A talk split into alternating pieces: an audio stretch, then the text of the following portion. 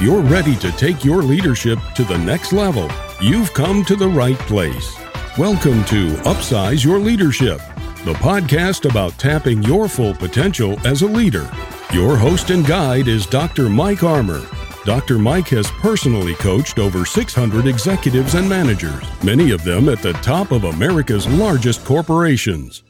If it's time to upsize your leadership, here's the man to show you how Dr. Mike Armour.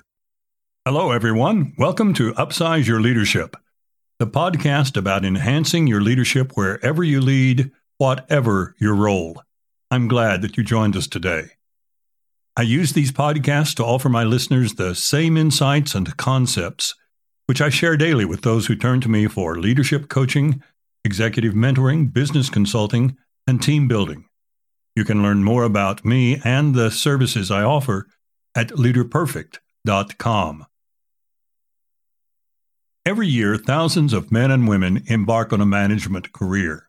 All have dreams of success, and the path to success, they believe, is to apply themselves to mastering the skills of their craft.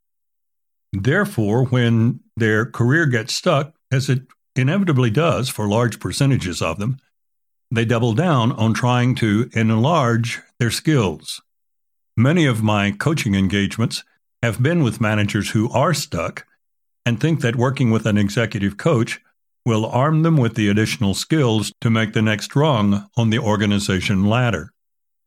What I found, however, is that for many of these people, inadequate management skill is not the challenge. Oh, they undoubtedly need to improve their skills, but something else is holding them back.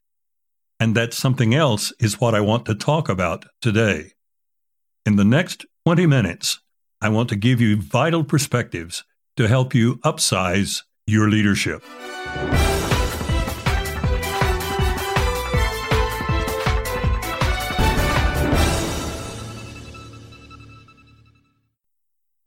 The management ladder is not a steady climb.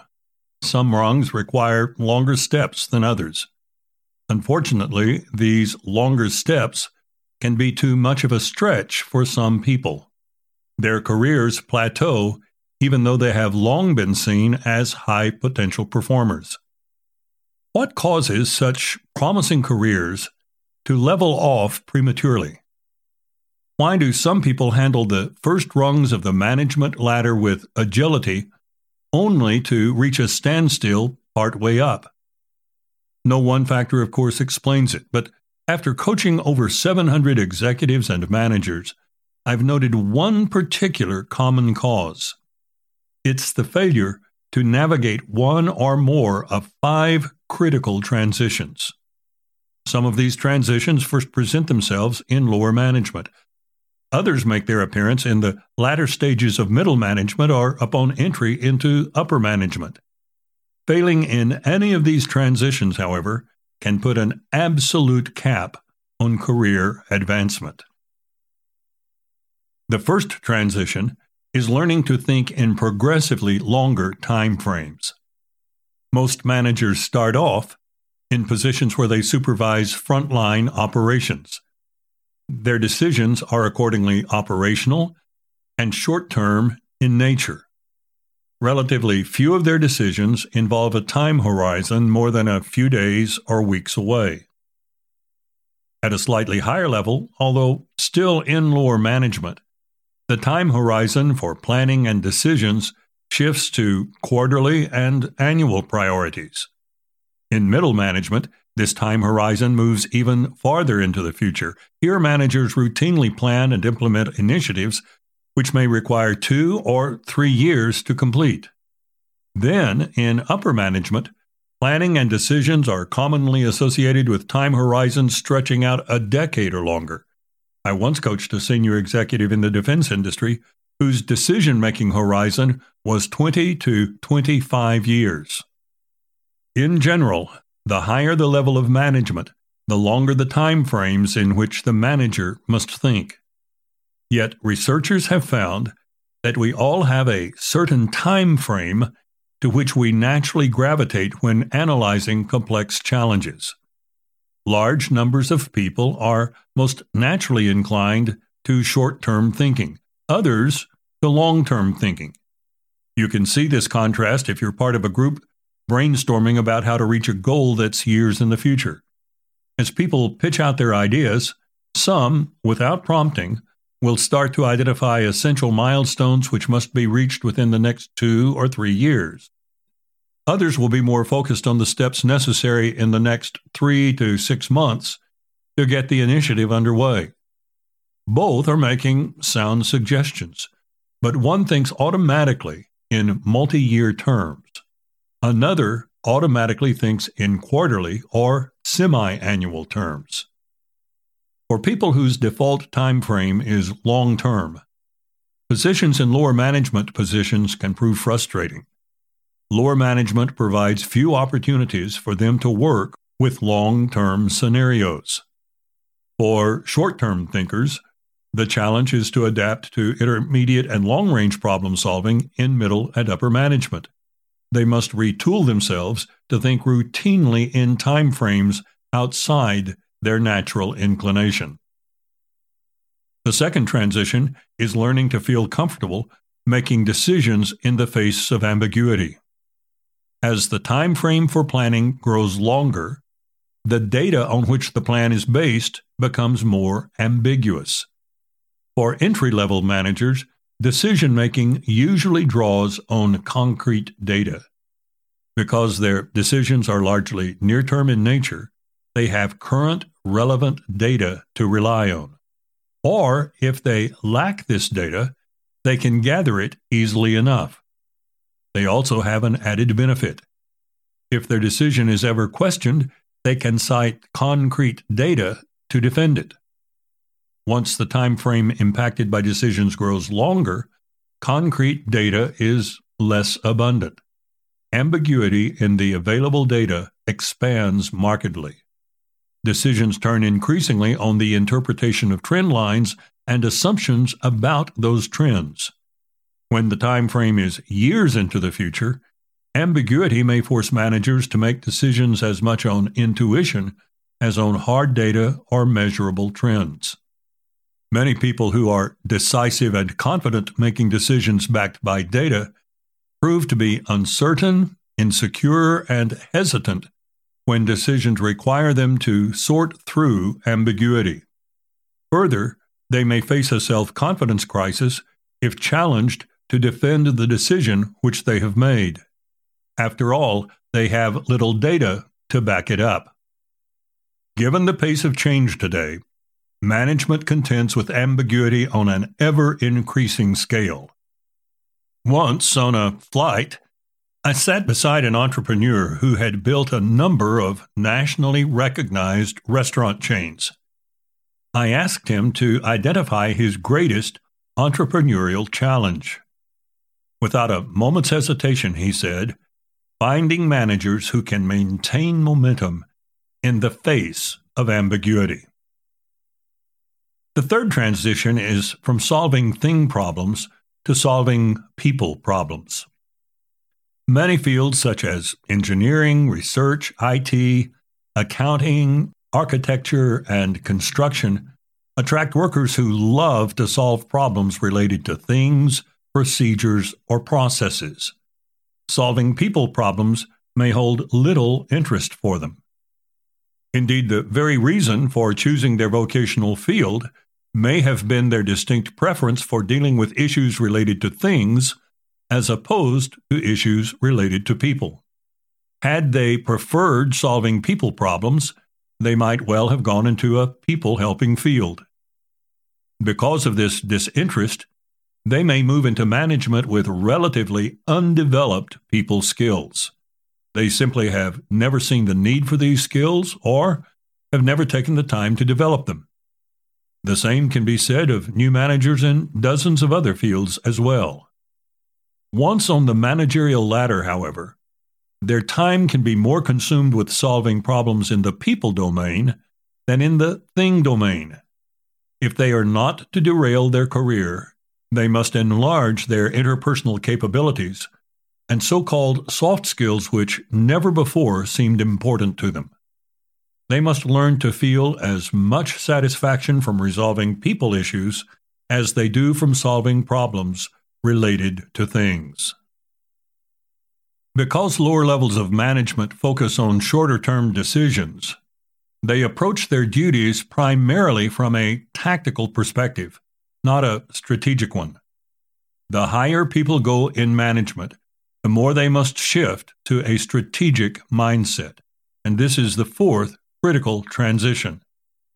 As compared to tactics, strategy operates with both longer time frames and a broader field of vision. It must take in the entire landscape and anticipate how that landscape will change over an extended period of time. People who may be brilliant at tactics cannot always become primarily strategic in their outlook. They can't seem to rid themselves of their tactical impulse. Thus, when they reach senior management positions, they are habitually more hands on than they should be. Many of them gain a reputation for micromanaging or spending too much time in the weeds, so to speak. At times, they may even act more like an individual contributor than as a manager. As a result, they come to be seen as not strategic enough for the highest levels of management, and that limits their likelihood for future career advancement. The fifth critical transition is to become politically astute. It will probably surprise some listeners that this transition is on my list. After all, corporate politics are generally viewed with disdain and distaste. But corporate politics is not a negative concept if we think of politics in the original sense of the word. The word politics traces back to the Greek term politeia, which referred to a city state and its governance. In essence, politics is the art of running a community well. To do so, one must first understand both the formal and informal mechanisms which make the community work. Then these mechanisms must be respected and skillfully utilized to get things done. In higher management, this kind of political acumen is pivotally important in ways that it may not have been earlier in a career. That's because lower management decisions normally affect only people in the manager's immediate working circle. By the time managers reach upper level roles, however, their actions and decisions have potential ripple effects far beyond the manager's purview, perhaps even far beyond the company. Being politically astute begins with knowing the organization well enough to anticipate where these ripple effects will be felt. Next, the politically astute manager opens a dialogue with those who will experience the ripple effects firsthand. The goal is to gain their support and to reduce the likelihood of pushback once the manager takes the planned action. The dialogue may also identify ramifications which the manager has not previously considered. This allows the manager to take these ramifications into account while finalizing plans for implementation. Management literature stresses the importance of managers rallying their team around a new initiative. No less important is rallying other elements of the organization around it. Key management initiatives are commonly undermined not by the manager's own people, but by people elsewhere in the organization who set out consciously or unconsciously to sabotage it. Politically astute managers move early and decisively to head off that threat. So, there are the five transitions. Moving from short range thinking to long term thinking, making decisions in the face of ambiguity, transitioning from solving thing problems to solving people problems, replacing a tactical mindset with a strategic mindset, and becoming politically astute. Making each of these transitions successfully is no guarantee of career success, but failing to navigate them puts definite limits on how high a manager can go. Fortunately, the skill sets required for these transitions can all be learned. Moreover, it's wise to start this learning process early in a management career. Today, more than ever before, talented workers can move up the management ladder rapidly. At a relatively early age, talented managers may find themselves in senior management positions. Preparation for these positions should therefore start sooner rather than later. If you would like a PDF copy of today's podcast, it's available for download at leaderperfect.com slash podcast. Simply follow the link to download program transcripts. And while you're there, take a moment to subscribe to this podcast. That way I can alert you to new episodes as they become available. And I want to be able to do that because I've got some thrilling plans for the upcoming year. For the past few weeks, I've been laying out an agenda of interviews and topics for the 2021 episodes. You'll not want to miss a one. And with the holidays upon us, I want to wish each of you and your families a very joyous and happy holiday season. Our next visit may not be until after the holidays are behind us, but I look forward to that next visit. Until then, find some way every day to upsize your leadership.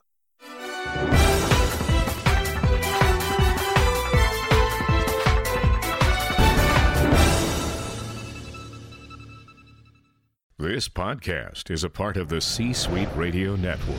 For more top business podcasts, visit c-suiteradio.com.